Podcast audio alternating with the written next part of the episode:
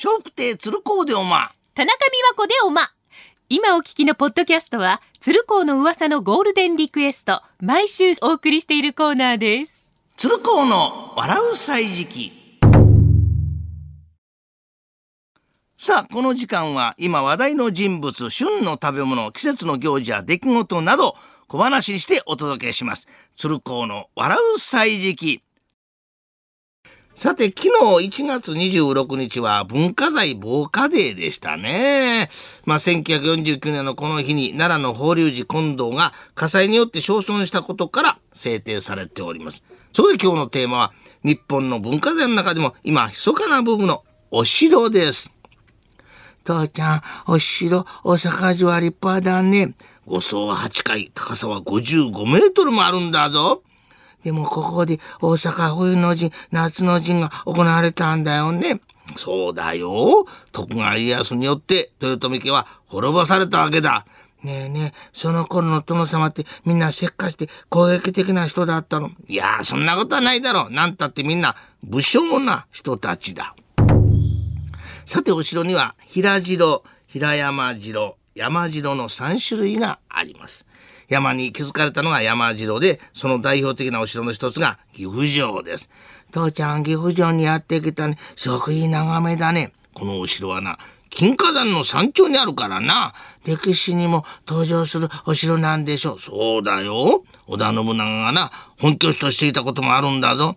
ねえ、父ちゃん、もしも織田信長が天下統一を果たしていれば、日本の歴史どう変わったの？おいおい、ここは昔、美濃の国だったが歴史にレバーは禁物だ。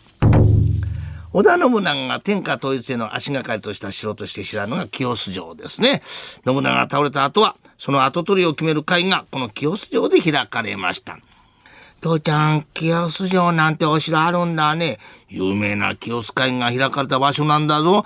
えー、清洲会議ってなんだい？織田信長が殺された後な、柴田勝家を中心とした織田家の家臣が集まって、信長の後継者を決めた会議だよ。へえ、そんなのがあったんだ。柴田勝家はな、信長に仕えたもののあまり待遇が良くなくて、その後、戦では味方に裏切られ、自害してしまったんだ。